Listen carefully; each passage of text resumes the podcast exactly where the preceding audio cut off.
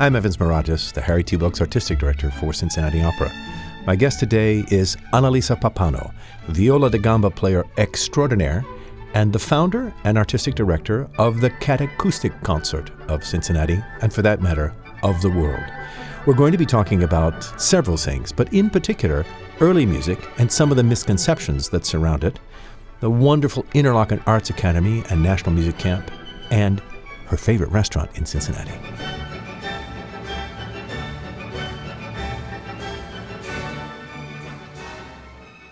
Annalisa, let's go way back. And can you share one of your earliest musical memories of anything? Oh, my goodness. Oh, I suppose I had a Bee Gees record player and putting on, oh, was it Joe Tex singing Mm-hmm. I Gotcha and dancing. I don't know. I had lots of great records and kind of a mishmash. Um, orchestras, you know, 101 strings, kind of stuff that I would look at now and think, "Oh my goodness, I listened to that." Well, So in my house, that- in my house, my dad's record collection consisted of lots of musicals, a Mario Lanza record, uh, two Arthur Fiedler records. I mean, it was again this completely eclectic mishmash of of recordings, and that I ever got involved in classical music is also rather remarkable. But serious, what we would call concert music, takes a hold of you fairly early. When what are your musical beginnings as a performer? Well, I began piano lessons at the age of four. I think my mother always wanted to play piano, so um, she was the oldest of six. She didn't get that opportunity, so she gave it to me. And I think that's a really great foundation for everyone to come to music. Uh, just you get a really great understanding of how music works. Uh, you get a great foundation when you start with piano. And then in the schools, uh, I think in fourth grade, I began violin. Uh, so that's that's how I kind of began my musical life. With that comment about the piano, I think it's worth expanding on it because I know in my generation, which is one even older than yours, uh, there used to be a piano in nearly every household. It was sometimes just glorified furniture, but someone in the family played it, or at least could plunk out a tune. Even in my grandmother's household, and she didn't read music, she was pretty good playing music by ear.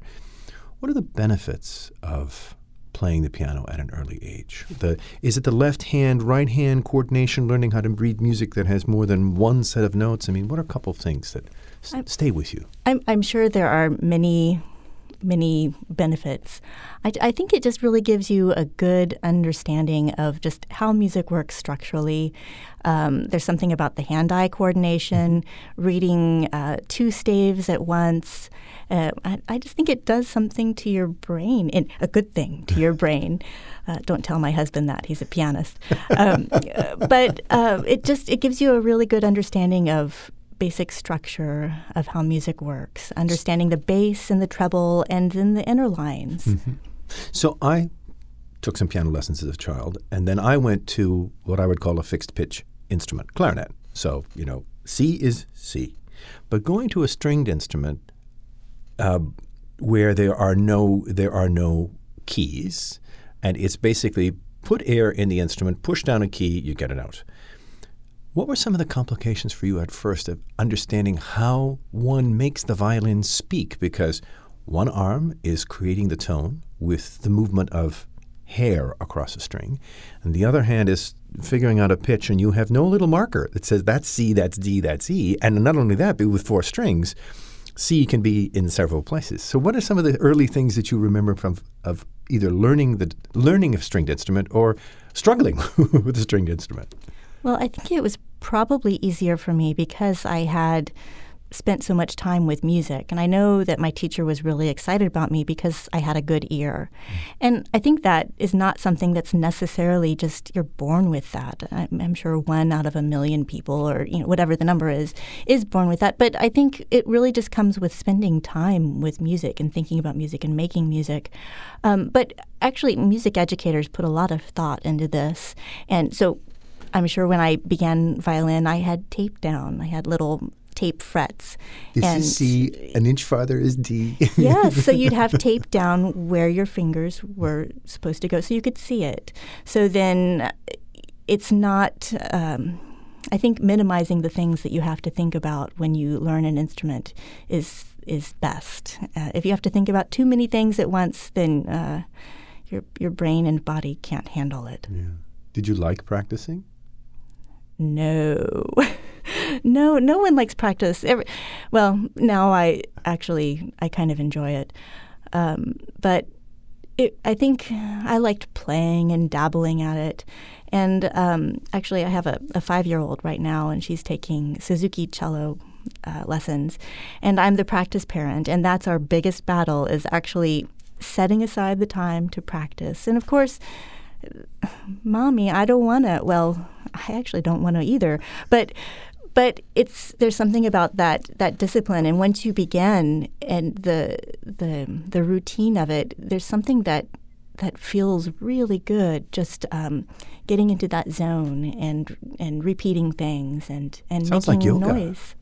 It does sound like yoga. I mean, where you're It where you're moving into another space, you're shutting out the world around you. Your cell phone is someplace else, hopefully. Hopefully. Yeah, exactly right. And um, and there's only the task at hand of making that tone more round, making that pitch more true, making that arpeggio more even. All of the things that you, as it were, woodshed when you're practicing. Well, it is physical and mental exercise. I mean, there is that aspect of really having fun and making making music, but it is training your body and training your mind. That's what practice is. When you were pregnant with your daughter, did you uh, sense that uh, she was enjoying your practicing, enjoying your playing? Did did you have a did you have a musical musical child on the way? well, I know I told myself that I did. I, I told myself, oh, she likes this note. Oh, my daughter is obsessed with organ music. In fact, I just wanted to listen to organ music all the time. But I think that had more to do with me. Well, organ music is probably a little healthier than pistachio ice cream, right? Yeah. um, but I know that um, I like when I would play and my instrument would hit my belly, especially later in the pregnancy. Um, it would it moved my instrument. Like when I would hit certain low notes or certain certain notes, I would feel her kind of kick out, and you could. There were a few times toward the end, and I was I was playing until the last week. Um, that uh, you know, it, I had to be very careful because she, she would kick. You could have percussion accompaniment where the composer never wrote it. yes, yes. So that was amusing. So you begin by playing a stringed instrument, and eventually uh, you decide at some point that it's going to be a professional life for you, or does it simply overtake you? Hmm. Well, it's just how things happened. Um, I went to, I know there was a point where it became clear the direction in my life. I went to Interlochen Arts Camp, and I had the choice. I was really interested in science and environmental science. And I'd won this national award, and I had the chance to go to Washington, D.C. for the ceremony and for some other activities there. And it was a really, really big deal. But that same summer, I got a scholarship to go to Interlochen. So I had to make the choice. And I, I don't know. Um, I think I would have been happy with both because both were kind of the way my mind works. Both were very creative and um, engaging other people in an entertaining way.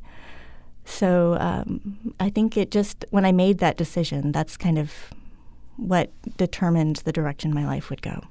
Interlochen is an amazing place for those of our listeners who don't know about it.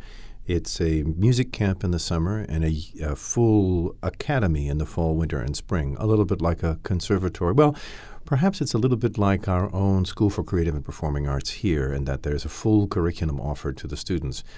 The only difference is it's in the frozen north of upper, upper lower Michigan, as it were. But you were there in the summertime, right? Yes, and the is at its- academy. and the academy as mm-hmm. well. What was it like? What was it like studying there? Well, the summertime was so exciting, and that's where I first learned the instrument that I play professionally now, the viola da gamba. And it was so, um, I don't know, it was, it was magical, is what it was. Was it the trees and the lake and the and the intense activity? I mean, did it or was it everything? Because Interlochen, of course, is in a very beautiful setting, uh, not far from Traverse City and Lake Michigan. Has its own couple of lakes within its precincts. Yeah, I still remember the cherries from the cherry festival. yeah. What, what made the atmosphere special? It was everything. It was especially. I think what it was for me was my teacher. Mm. Mark Cudek, who plays in the Baltimore Consort. And they are a really fun group. They call themselves a Renaissance rock and roll band.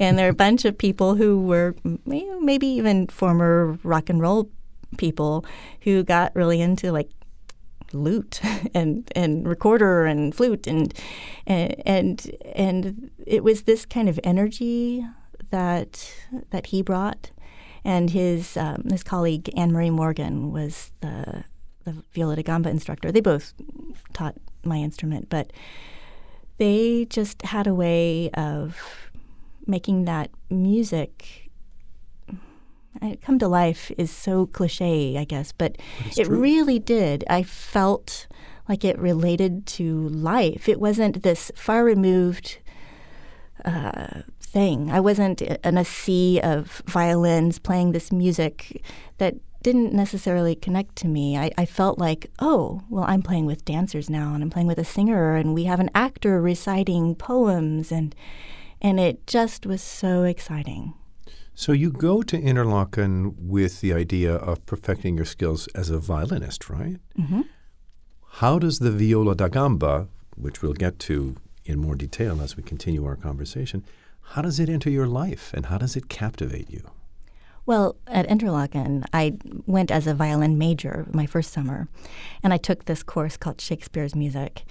And I just remember the first time Mark handed me this instrument, it was like, wow, this is great. So, for our listeners who don't know what it is, it looks a little bit like a small cello. Yeah, yeah. And I had the small size, which kind of correlated to the violin. And it was just fun. It was like a spark. It was, and it was exciting. Um, and I think it was neat at that time. You know, when you're in high school, everything's kind of so, uh, well, dramatic.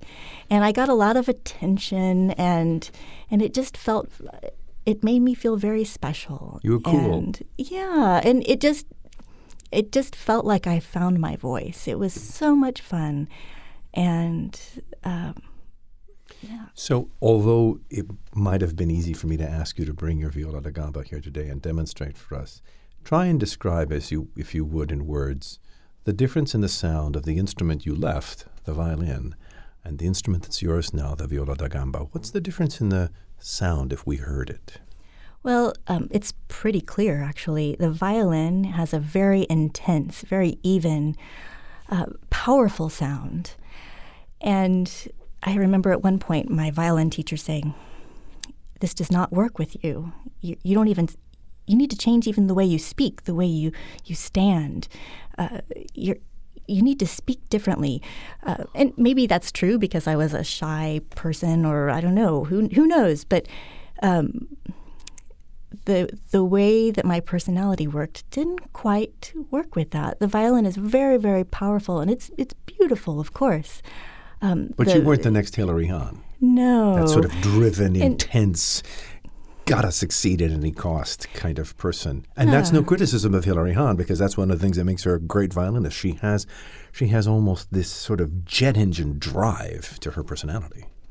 And the viola da gamba is very vocal, and not necessarily vocal as in the way you think of like uh, an opera singer today singing this huge, powerful uh, line that just kind of carries forever, uh, or Verdi, but it's vocal in the way that one speaks. It's very, um, you know, uh, oratorical, very coming and going of the voice, very speech-like, and very communicative and but not uh, as commanding as if it's a it's not an army general of an instrument, is it? No, but it can it can be. Um, there are pieces by this composer named Tobias Hume, and he has these soldiers songs, and they're really fun. And, and so I like that, but I like that. Um, it, it goes with my personality, I think. And it's very supportive and, and nurturing of working with others. And I like that aspect of communication. And the violin is like that too, but just in a very different way. Yeah.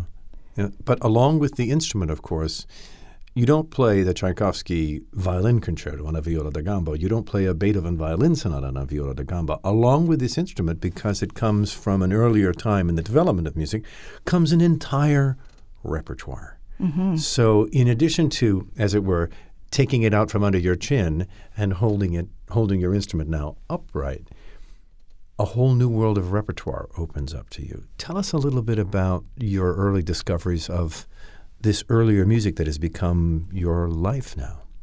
Well, what I first played was really great and fun, like music from Shakespeare's time, really. Uh, music that would have even been performed in the context of some Shakespearean plays. Early Spanish music, which was fabulous, Sephardic music, which was sexy and jazzy, and and also the earlier you go back and looking at notated music, the less information you're given from the composer, so you're allowed a lot more creative license. I mean, theoretically, you do that in a knowledgeable way, so you know what you're doing.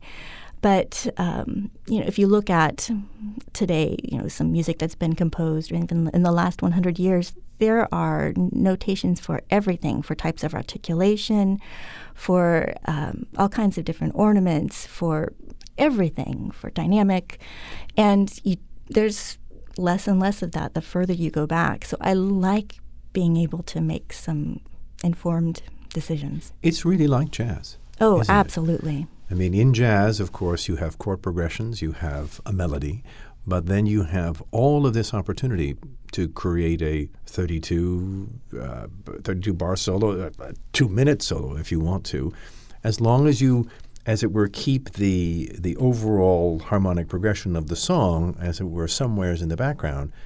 The world's your oyster. And this is what you began to discover with this music as well.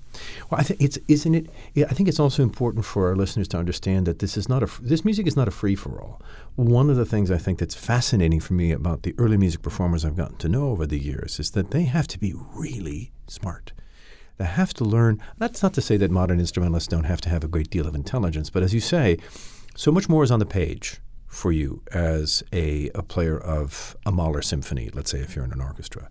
But if you're going to be playing early instrumental music with very little notation on the page, so much of your knowledge has to come from study, does it not? And learning whatever we can learn about how people did this music in those days. And so there are rules and there are guidelines, but they are guidelines, right? They're not slavish instructions like this note must be articulated with the last finger picking against your fingernail. It's not like that. Absolutely.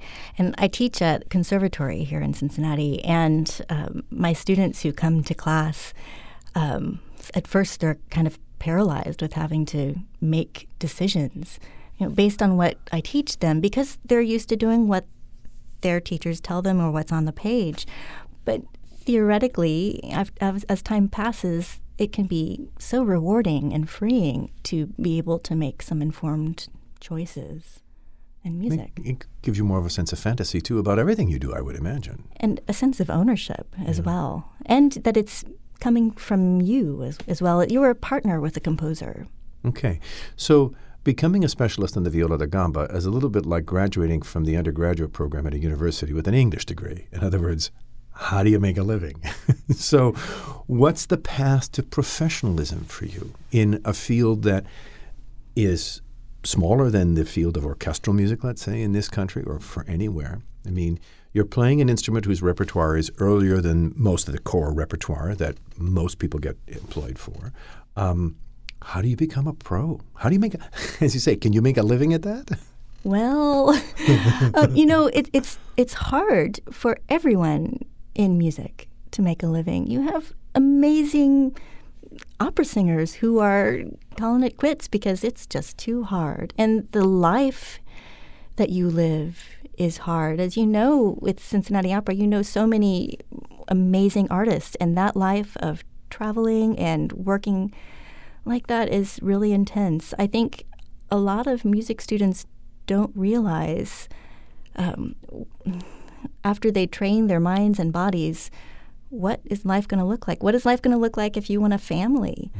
Uh, what is life going to look like when I'm 40 or 50? And am I still going to be wanting to, you know, stay in a hotel for a month or two? Um, well, for 11 months a year or 12 months a year.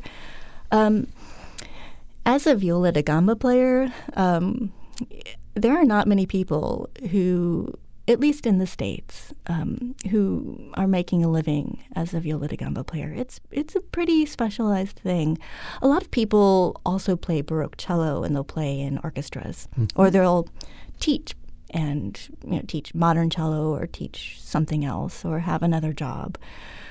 So, yeah, it's it's it's a challenge. Um, I'm fortunate in that I've always been kind of concerned about what's my future going to be like, and I, I want to be practical.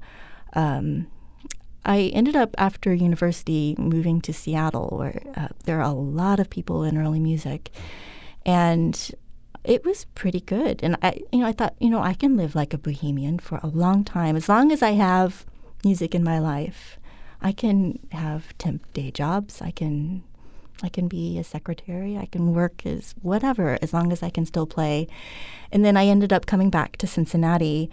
Um, well, actually, my my first time living in Cincinnati after that. Um, and I decided, okay, there are not other people in early music here.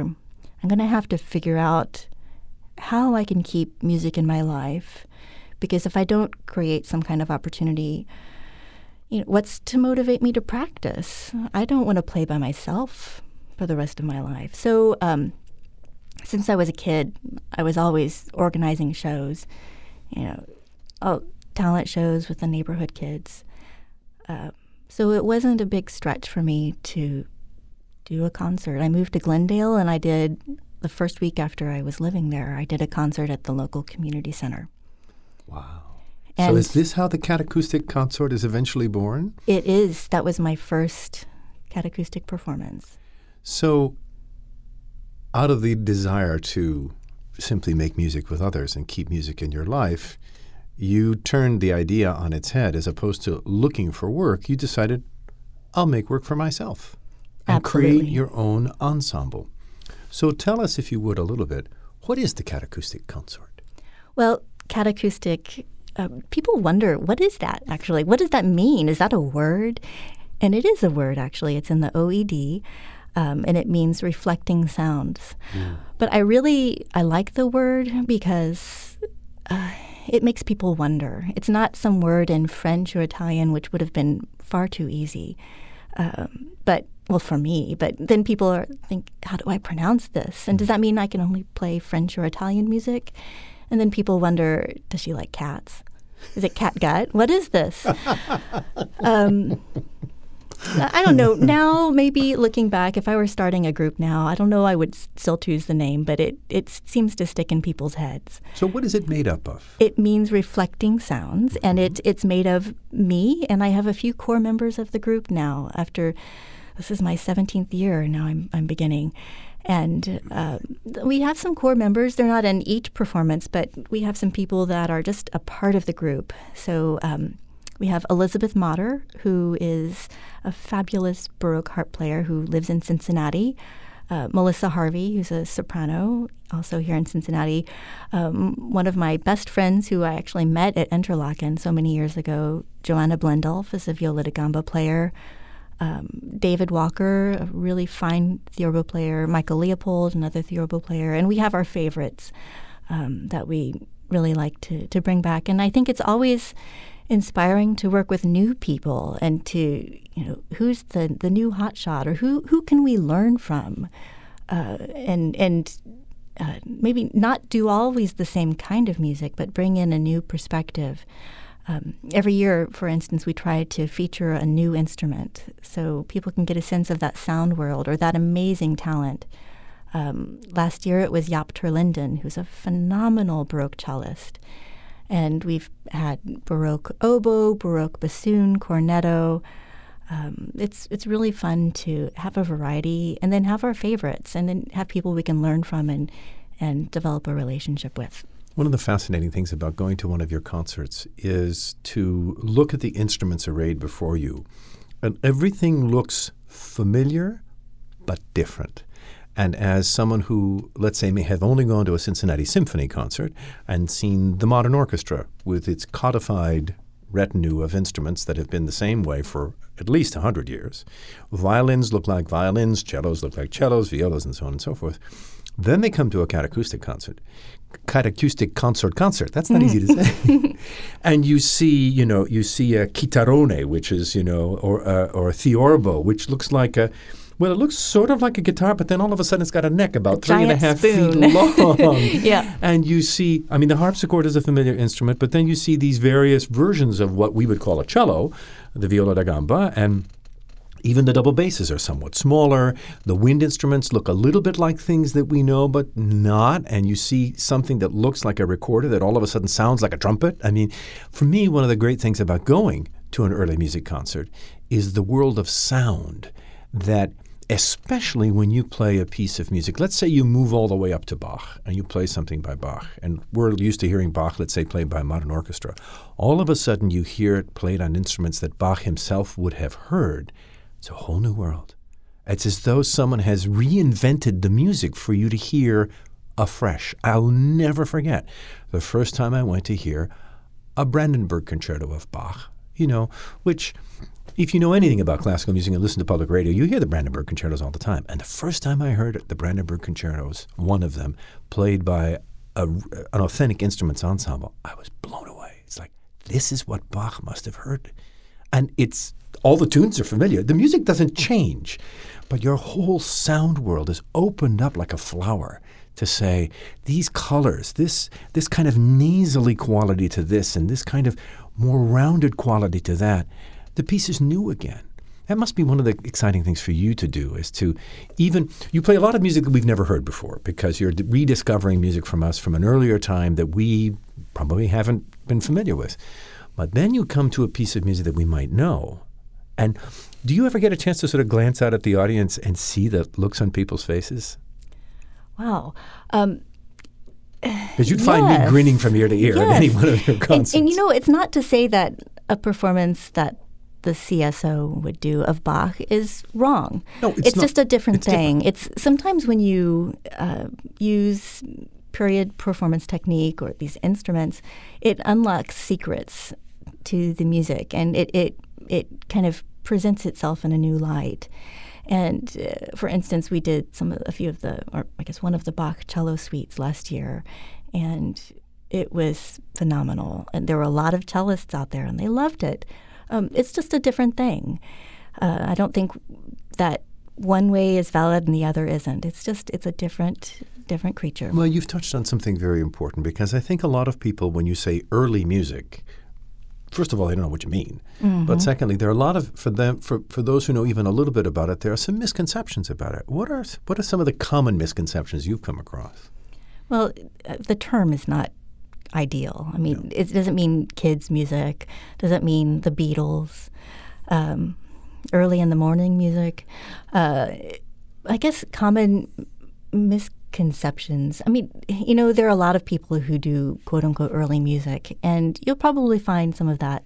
You'll find a, a lot of different things everywhere. Um, and everybody brings their own bias to music performance. And some people would say, oh, well, uh, it's just not appropriate to perform Bach in that way. Um, I mean, I think you'll find you'll find everything everywhere. Um, but I, I like I just like the um, an educated musical approach to all music. Um, I- I think the the problem is with early music is just that it's not a well defined term. What where does it begin? Where does it end? Um, what I like to think of as early music is I would just say that I play the viola da gamba. I play music for my instrument, and I try to play it in a pretty way and have fun. But in general, is there a, a rough time period where music for your instrument exists in profusion? Are we talking about mu- uh, if, we, if we have to put dates on it? Is it basically, let's say, fifteen hundred to seventeen twenty? I mean, where where what's the what's the accordion of the of the chronology that for music that your ensemble plays generally? Yeah, I would say generally 1500 to like 1770 or so. so we're um, talking about then the end of what we would call medieval history. What we have, these are all labels, of course, that have been mm-hmm. applied since these events happened. The Renaissance, the Baroque era, Rococo, which is sort of mm-hmm. sitting side by side, and then just as we're beginning to look like what we would call classic music. So just before Mozart, Yes. just at the end of Bach, just as the world is changing once again. Absolutely. That's uh, that's several hundred years of music, though. So you must have an enormous repertoire from which to choose. We do. It's fabulous. Um, and the nice thing about my particular instrument, the viola da gamba, is that it was played for and by people who had money. And so that means that these people had money to pay for composers, they had money to pay for instruments, for the paper for the music to be written on. And there is so much of it. And I mean, of course, not all of it is fabulous, but a lot of it is just phenomenal. And it's really fun every now and then you hear of new discoveries of of of music for viola da gamba. Some unaccompanied Telemann, for instance, just um, a couple of years ago, which are lovely. And you know, and I think when we live in this information saturated age, one of my happiest memories of recent years here in Cincinnati of going to concerts was going to hear a concert that the Catacoustic Consort performed. And it was, for all intents and purposes, the modern premiere, or maybe the world premiere of a piece that was written over, what, what 300 years ago? Mm-hmm. It had been undiscovered or unperformed, and we were hearing it for the first time live, what, 300 years after it was written? Yes, yes. It was a piece by Marc Antoine Charpentier, who's becoming better, better known these these days. Um, but he wrote it for a man who was inviting the king to his house for a big celebration. He basically Just wanted trying to curry money. favor, right? yes, Yeah. he wanted the favor of the king, and the king canceled at the last minute. So he sent everybody home and invited the neighbors over to uh, Eat to the eat food. the food. but the music was never played. Absolutely. Wow. So how did you discover it? Well, I'm friends with a Charpentier scholar, and Oh, I thought you were going to say you're friends with Charpentier. That would be quite a trick. in my dreams. Uh, but uh, I'm friends with uh, a man named John Powell, and he helped us years ago with an, another beautiful Charpentier opera performance. And we've been in touch, and I, I was thinking it would be nice to do another. And I contacted him, and I was trying to figure out what would be appropriate. And he said, Well, you know, there's this piece that's never been done, and why don't you do that? And we did. Wow. Speaking of something that's never been done, um, in 2014, Cincinnati Opera uh, produced its very first ever Baroque opera. Cincinnati Opera had been around since 1920, and it's not as though Baroque opera had never been done in Cincinnati, but we'd never done it. Um, and in part, I think uh, we waited for all sorts of very good reasons because in music hall, Baroque opera would be lost. It would be like hearing it through the wrong end of a speaking trumpet. And I'm just grateful that we waited until my tenure and when the conditions were right. First of all, a theater of 750 seats, large even by Baroque standards, but still a little bit more manageable to hear this more intimate music, uh, the right piece, and the right collaborators. And our collaborators, of course, were you all, the Catacoustic Consort, joined by, I would say, early music friendly members of the Cincinnati Symphony who like to, to uh, as it were, stretch back into history. What was that experience like, playing a, playing a Baroque opera for the first time in Cincinnati? It was wonderful. Um, you know, you asked earlier about misconceptions about early music. I think people they have this image of what old music is, and it's very sterile and very clean and and it, all polite sounding, and it's all kind of boring.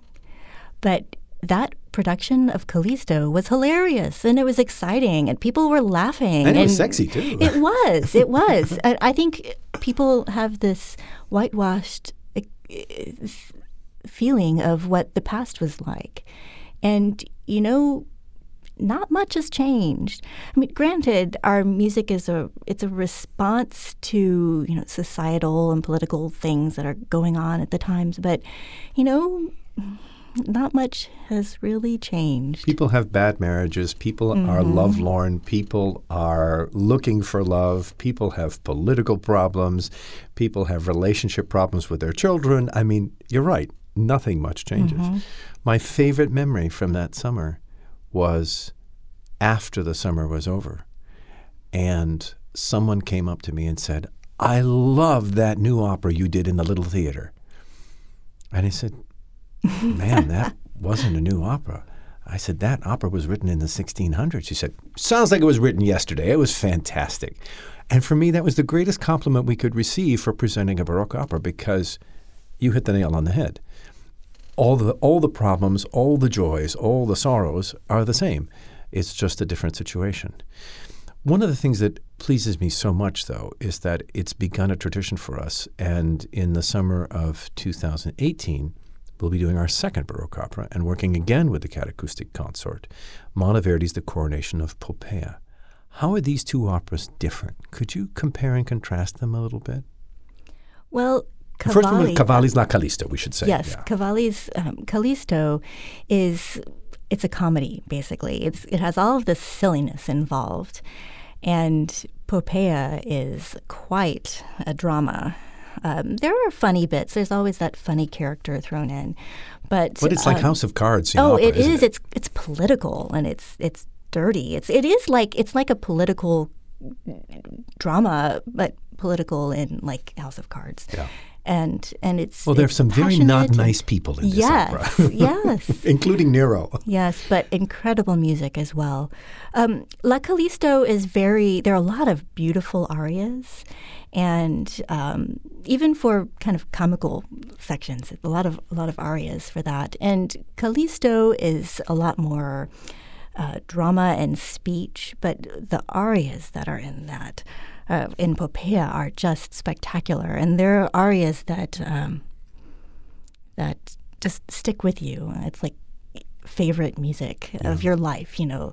Uh, Well, Muro, you know. Well, I think our uh, I think our audiences are going to love the lullaby, of course, and funnily enough, they'll probably love the very end of the opera, which we now know is probably not by, By Monteverdi, Cavalli, but it was by. Cavalli. Yes, the famous the famous ending to the opera is actually Mm-hmm. by the composer who wrote La Callisto for us. Well, and we've got an all-star cast, which I'm very excited about, and the Catacoustic Consort. Working with a conductor whom you know well. Tell us a little bit about the maestro who you'll, you'll be working with. Oh, Gary Wedow. He's one of the most beloved, dare I say, opera conductors today. Um, he specializes in Baroque opera, and his husband is a very good friend of mine and regular member of Catacoustic Consort, Larry Lipnick, really great viol player. And um, yeah, I'm thrilled to work with Gary. So you've got two operas under your belt with Cincinnati Opera. What are a couple of other operas that are on your personal wish list that would fe- maybe feature your instrument prominently, or things that you'd like to sink your teeth in as a as an operatic player? Yeah, thinking of this question, I guess if I won the lottery and I could have my very own huge Baroque orchestra, um, I love Rameau. Rameau. I love Rameau and just anything Rameau, the comic operas, the anything. I love Rameau. But um, there's actually a piece by Francesca Caccini, a, a lady composer, and it's um, the story of the Alcina story, the Ruggiero, the liberation of Ruggiero, and it's gorgeous and it has tons of instruments and like a trombone choir and several lirones and and, and lots of lots of texture to the orchestra. And so I suppose that would be right up there. I'll continue buying my lottery tickets. We need to put it on our mutual. too. Uh, we need to put it on our mutual wi- mutual wish list. Let's just digress for a moment because you mentioned the word Rameau, French composer. Two other great French opera composers, Lully, Grétry to a little less extent. What's the difference between these Italian operas that we have done and the French Baroque operas? Because the countries are not that far apart, but the worlds of music are worlds apart, aren't they? What's a Rameau opera like as opposed to a Monteverdi opera? Oh, that's that's um, quite a question. Lots more dance, right? Yeah, well, you know, if you think of of an Italian personality, you know, very oh, I should, Extrovert. very extroverted and talking about love and uh, very powerful. I'm oh, this is a podcast, so people can't see me waving, you know, You're gesturing. being your most but- Italian self, Annalisa. Yes, exactly. But you know, just think of like um, you know a French person, you know, with a nice long cigar and a cig- or a cigarette and a cigarette holder, and you know, um, very elegant, restraint. contained, restrained. Exactly. Um, both music is extremely passionate, but in their own kind of characters. And I could get into a lot of kind of musical fancy terms, but if you just think of, you know, a French person versus an Italian person, that kind of shows. Mm-hmm. Um, both are passionate, but in their own in in their own way. Um, so not much has changed in 400 years. no, no, absolutely not. So when you get a new opera, uh, I don't know if you've performed Poppea before, but when you get an opera that's new to you, what are some of the things you do in your own preparation as a performer? Well, it's important to understand the musical forces at hand. Um, not you're not always going to have notated in the music. In fact, hardly ever what instruments you need. Interesting. So, in other words, the score does not have, as it were, first violin, second violin, flute, oboe, clarinet, bassoon, and so on and so forth, like a modern orchestral score would be. Exactly. It'll have a bass line for the continuo, and you have to decide well, I want a harp, I want a harpsichord, I want two harpsichords, I want two theorbos, I want. You have to decide. And sometimes even the. Um, the material that you would think of as like an orchestra would would be just treble, alto, tenor, bass. And you'd have to figure out, okay, I want violin instruments, or I want some cornetos here, or I. You have to figure that out, and sometimes you can do your own little research to be musicologically correct. Um, and you find that out in different ways, you know, in reviews from the time, or I know sometimes, like, uh, there's one instance um, where you found out scorings. There was a, a, cookbook, and like the person who was cooking uh, for that particular event wrote down the instruments that were being used. But um, some usually it's just what you have at hand, mm-hmm. um, what is going to be best for your production. I'm sure that Gary and I will be talking. We'll be talking with you about what's what's going to be appropriate for Poppea? Well, one of the fascinating things I remember from our work on La Callisto was that you and the conductor and the director let sometimes the text or the nature of that particular aria or moment decide that this particular moment needs a violin sound, or this particular moment needs only the low strings because of what was being said and who was saying it. So we get back to your some of the things you said very early on in our conversation about there's a lot left up to the performer. There's a lot of improvisation in the best sense of the word. In other words, making it up for that particular performance because that's what's right for that chemistry of people. Much more freedom. Again, back to jazz. If you're playing a night in a club and normally you have a quintet and one of the guys is sick that night, I guess we're a quartet tonight, and someone else is going to have to fill in those lines, or you take that solo tonight, and that sort of thing. So there's much mm-hmm. more. The performers themselves have much more license to make a performance for us, the audience, that night that is absolutely unique, genuinely unique. Yes, and um, it's really this Italian music is all about text, and like you said, you would the performers, the musicians would work with the conductor and and the director and find out what works works best. It's all about texture and colors. And and Monteverdi is so good at setting text. He's really it's amazing. It's inspiring, and he'll show you what's appropriate if you if you listen. Mm. Open your ears, mm-hmm. as it were. Speaking of listening, in your life as the impresaria of the Catacoustic Consort, how important is the venue itself to the success of the performance, and how do you go about choosing the places you perform? It's as important as the musicians you choose it's hand in hand with with all of that. Um, our instruments are naturally acoustic instruments, and they're not they're not particularly powerful in sound projection. Um, so it's really important that you have a place where you can hear the instruments, for instance, or for, uh, another occasional issue that you can have is that a space is too live. And if you have music that's really active, then that can get in the way. You know, there's some beautiful churches and beautiful uh, spaces here in Cincinnati that I could not perform at because you know, Everything when you have to be very slow. Yes, and with an eight-second reverb, you have to do a certain kind of music or right. have a certain kind of sound. Yeah, that's why Bruckner symphonies work well in churches, but Beethoven does not. Mm-hmm. mm-hmm. On a performance day, do you have any particular ritual that you follow? Oh, what a question. Well, I used to. And, And now it- you have a child. now I have a child. But honestly, right now, it depends on the people I'm working with. Some people like to be rehearsing up until the last minute, and some people like to kind of take off that day. Right now, my, my biggest priority is making sure I have childcare, and I, I like to be in the space quite early. Um, my instrument has gut strings, and it needs time in the venue to acclimate. It's like a fine wine. It needs to breathe. Yes, and I, I think out of respect to everyone, the audience and colleagues, it's important to do my best to make sure my instrument is as well behaved as possible. We live in the 21st century. You work with a 17th or 16th century set of instruments. Has technology changed anything about the way you conduct your performing and practicing life? Oh, tuners. You get fancy tuner apps on your smartphones, and that's that can be interesting. Um, you know, one thing that we just haven't gotten right is making strings. You know, there used to be these string making guilds, and they had they kind of kept their secrets.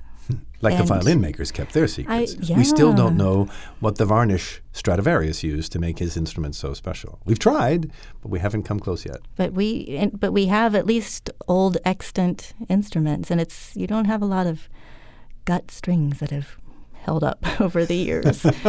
um, so they they've really kind of guarded their their secrets, and every now and then you hear some breakthrough string, some person in somewhere in Europe has found, and, and it's still I, I don't know. I think we're still working on that one. So, for example, uh, a string as we know it for your instrument is made out of cat gut, right? Mm, I think No? mine are generally cows and sometimes ram. I think that's the new in thing these days. People like, And so, what is it composed of? Oh, we won't go there. Oh, it's like sausage in politics. You don't want to know. You like the result, but you don't want to know how it's made. I Fair have a enough. friend who is really excited about string making, and he said, "You know, I have I have the secret. You need to go to the place where they slaughter the animals and get the guts while they're still warm." And, Oh, dear. Oh, but yeah, I, I try not to think about it. I mean, I'm not a vegetarian, but um, I But it might make you one. yes, yes. You have made several recordings, um, all of them quite wonderful. Um, are there a couple of favorites that, if anyone is inspired by this conversation today, they have to? It's a Catacoustic or an Annalisa Pappano record. You got to have. Well, Catacoustic won a national competition in our second year. And so we got a recording on the Naxos label of early Italian music, of 17th century Italian music.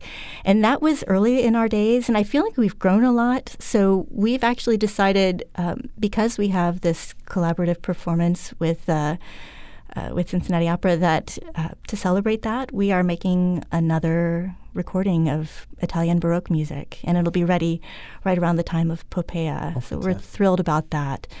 Um, I think one of my favorite recordings that I have made is with my uh, my mentor Erin Headley with her group Atalante, and when like a gramophone and s- some other big uh, dia- diapason, Diapason d'or. di- yes, Right. and so that's really exquisite um, Italian Baroque music uh, from around the time of Monteverdi, and it's actually um, sacred, a lot of sacred music, which um, around the time of the Counter Reformation, you have these churches that were they were experiencing um, a loss of attendance, and they wanted to fill their pews, so they had kind of they had really exquisite music that they commissioned, and almost like sacred opera. You could even call it that. It was really, really beautiful. Lots of gorgeous color, and I think actually maybe that would be on my wish list of Italian opera. You know, the, some of the sacred opera, which is glorious. Um, but we we actually made a music video of some of it, and it's really Cool. wonderful. Uh, uh, but I, I would say this uh, Atalante it's, um, Lamentarium CD is one of the. That's probably one of my favorite recordings of all time. Oh. You live in a musical household. Your husband is a very fine pianist. Your daughter is a budding cellist. How have your personal relationships influenced your music making? being married to a pianist and now looking at your child and saying, well, you know, you might be a musician too. Has it affected you at all in your own music making? Well, I don't know that it's affected me. I feel like I have a lot of support. And that's that's important. I think a lot of people might not understand for instance, the commitment that I need to have to my music. I think it would be very easy to be jealous about time, about practice time. And so I think in that sense, I feel extremely supportive, uh, supported, and supportive of my husband and and the hours that he needs to spend um, outside of work. You know, he wakes up really early in the morning and practices, and gets home and practices, and I think that's great.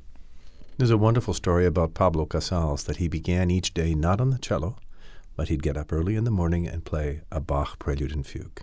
And so to have music in the household all day, live music, for me, would be a great joy. We ask every one of our guests a series of questions to end our conversation. And they're a little bit silly, but I think they provide us all a, a bit of context that all of our wonderful, high flying, marvelous virtuosos are also very, very human beings. So, what did you have for breakfast today? I love breakfast. Oh, it doesn't matter what I have. I love it. I love the act of of putting it together and thinking about it. Sometimes I get so excited about breakfast, I wake up early to have it. And, but I had I had yogurt and granola and and and coffee. Um, are you reading books these days? And if so, is there one or two? Are there one or two of them that have caught your fancy lately? Do you have time to read books with all of your practicing and research? Um, I I don't read as much as I used to, and I find that when I read, it's it's for for work. Mm-hmm. Um, I read a book recently, and I, I, honestly I had to I had to get rid of it. I saw a friend's Facebook post. What was the worst book you read, and did you finish it? And that was kind of, that's on that list. Um, but I'm reading um, a book by a viol player, um, Alison Crum, and it's really just a technical book, mm-hmm. but I find it's really helping me in my education. Um, well, as I go about teaching young people or younger pl- 20 somethings to, to play the viol. Um, Do you watch television at all? We don't have a TV.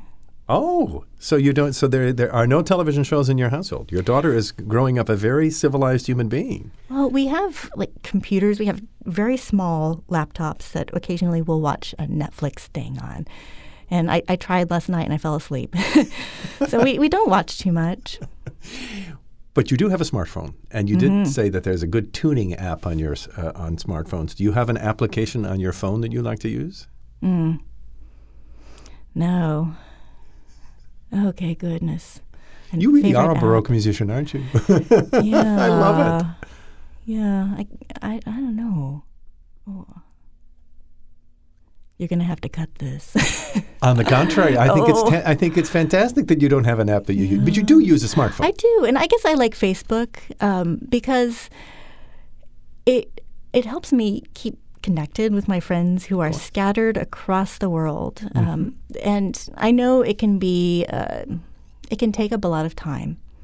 And it can be a little depressing. I find that sometimes I feel a little bit sad after I spend uh, more time on it than I than I should. Limit your time on but, Facebook. But I love it that I have these colleagues who are are friends and like family, and I I get to see their photos of their families and what they're doing. So or I halfway feel, around the world a lot of the time. Yeah, too, right? yeah. And I like to write letters, um, and most people don't do that, but. Um, it's a good way of kind of Staying keeping connected. Yes, keeping connected. When you have that rare date night with your husband, is there a restaurant you like in particular in Cincinnati? Okay, well, he doesn't like it. But, well, no, he does like it. My favorite restaurant right now is O Pie O. Opayo? O Pie O. It's in um, East Walnut Hills. And my favorite food is pie, sweet or savory, well, especially sweet. But there's something that is, it's more than food. It's like past, it's memories, it's comfort, it's. The stuff you remember from the happiest times in your childhood. Mm-hmm. If you had to single out one piece of professional advice, I'm sure a lot of great advice you've received as a performer, but is there one piece of advice that you got from a mentor or a teacher that sticks with you, something you pass on to your own students? just breathe, I suppose. Making sure that, um, you know, when you're so caught up in technique and everything else and life stress, you know, you tend to hold your breath and raise your shoulders. And I just, um, and then breathing is not even, it, exhale. So you've answered my next questions was how do you deal with stress? Mm. Breathe a lot. Ohio. Do you have a favorite musician outside of classical music that you go to still? I noticed you, you said you had a Bee Gees record player when you were a oh little girl. goodness, I don't know where that came from, but um, I I have I, I'm really um, I guess I discovered um, an organ player, um, Cory Henry, who plays not like you know Bach organ, but like kind of gospel jazz Mm, organ, who I have found very intriguing. Um, but I do find that often listen listening to music can become work. Mm. So um, sometimes I just like silence. It's a beautiful thing. Mm-hmm. Do you have one mentor among all the people who have touched your life, whom you use as a, a lodestar when you or you talk to in your mind when you hit a rough spot as a musician? Um, that's a really good question, and it it, it changes. Um, I, I used to say, well, it was the people who started me out when I was in Interlochen, but you know, I was I was 15, and then you get to the point where you know you're professional and your mentors are your colleagues, and then I've I've become a mentor. I've become someone who has become those people to to others. But I found that you know I really want to continue growing and developing because you get to a certain point in your musical life. I, I feel like I still want to grow and, and be better. There's so much to learn. And I have really reached out to a few people recently. Uh, one of them is a, um, a specialist in the pardessus de viol, which is an 18th century French uh, uh, women's instrument, a very small viola da gamba. And never played in public, right? These were designed for ladies to play in the privacy of their chambers with their lady friends around them, correct? Yes, If I remember? primarily. Although it what there were a few instances where they uh, they were played, and uh, there was a very famous Paris concert series um, that one of these virtuosos played, but it wasn't an elegant thing to play in public, especially for money. Um, and then another mentor is Erin Headley, who is the pioneer, the person who rediscovered uh, this other instrument that I play, the lirone, which is kind of a close relationship. Uh, It makes to a beautiful gamba. sound. You used the lirone in the Cavalli, did you not? and one I will in the Poppea. Oh, it's fantastic. it's uh, it's uh, heavenly is all I can. It's it's heaven. It has lots of strings. Mhm. Mine has 14 strings, a really flat bridge, and it's bowed, and you use it to uh, really highlight emotional points in music. Oh, it's one of the many reasons to come to Poppea this summer. And speaking of which, as my last question, uh, I'm your hypothetical newbie who's going to come to a Catacoustic concert. Concert. I finally got that down for the first time. Uh, what should my mindset be? Never heard any early music at all. I'm coming to your concert. I think it's just important to come being open. Know that each concert is going to be different. We're going to have different people up there on stage. It's going to be a different thing. Um, I don't think you music from you know 1500 to 1780 from all of Western Europe. We're, we're, we're even doing a concert from 18th century New Orleans this year. 18th century New Orleans. Yes. So Wow. there is so much variety. I don't think you can expect it to sound just like Vivaldi. So I think um, you can expect, hopefully, an intimate experience where you're part of our of the whole experience. Um, it's it's not like the sound is going to wash over you. You're not going to be sitting down listening to a Mahler symphony, but you can be engaged in part of that listening experience and and hopefully it'll be enjoyable. Thank you, Annalisa. Thank you so very much. Thank you. Thanks for listening. For more information about Cincinnati Opera, please go to cincinnatiopera.org. And please do subscribe to this podcast. For Cincinnati Opera, I'm Evans Mirageas.